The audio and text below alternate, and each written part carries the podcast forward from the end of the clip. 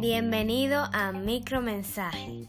En breves minutos, la palabra de Dios puede ser de ayuda y gran bendición en tu vida.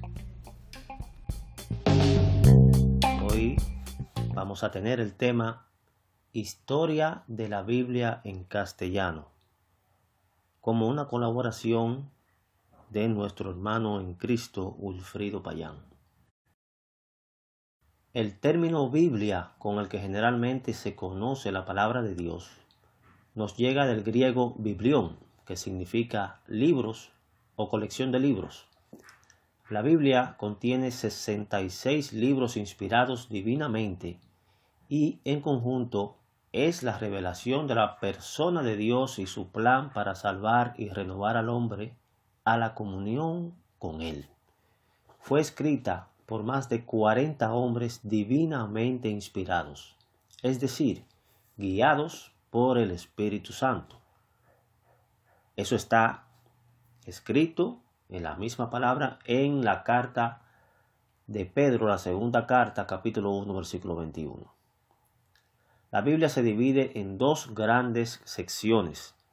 El Antiguo Testamento, que recoge la historia de la creación del universo por Dios, la formación del pueblo de Israel, a través del cual Dios trajo al Mesías Salvador, y el Nuevo Testamento, que registra el cumplimiento de todas las promesas de Dios en Cristo, la formación del nuevo pueblo de Dios, la Iglesia, y cómo los cristianos deben practicar su fe hasta que el Señor vuelva, como lo prometió.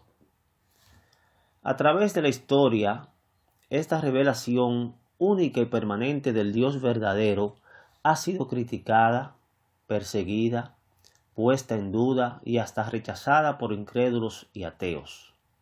Pero, a pesar de toda clase de ataques, ha sobrevivido a través de los siglos, mostrando así su origen divino y de que ciertamente es la palabra de Dios que vive y permanece para siempre, como lo dice Isaías 40, versículo 8.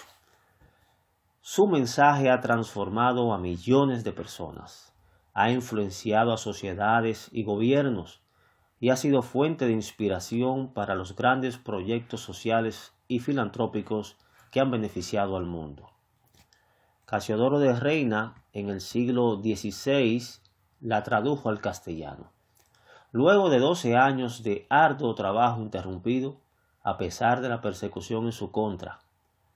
En 1569 se publicaron 2.600 ejemplares de esta primera Biblia al castellano, de los cuales 300 ejemplares llegaron a Santo Domingo.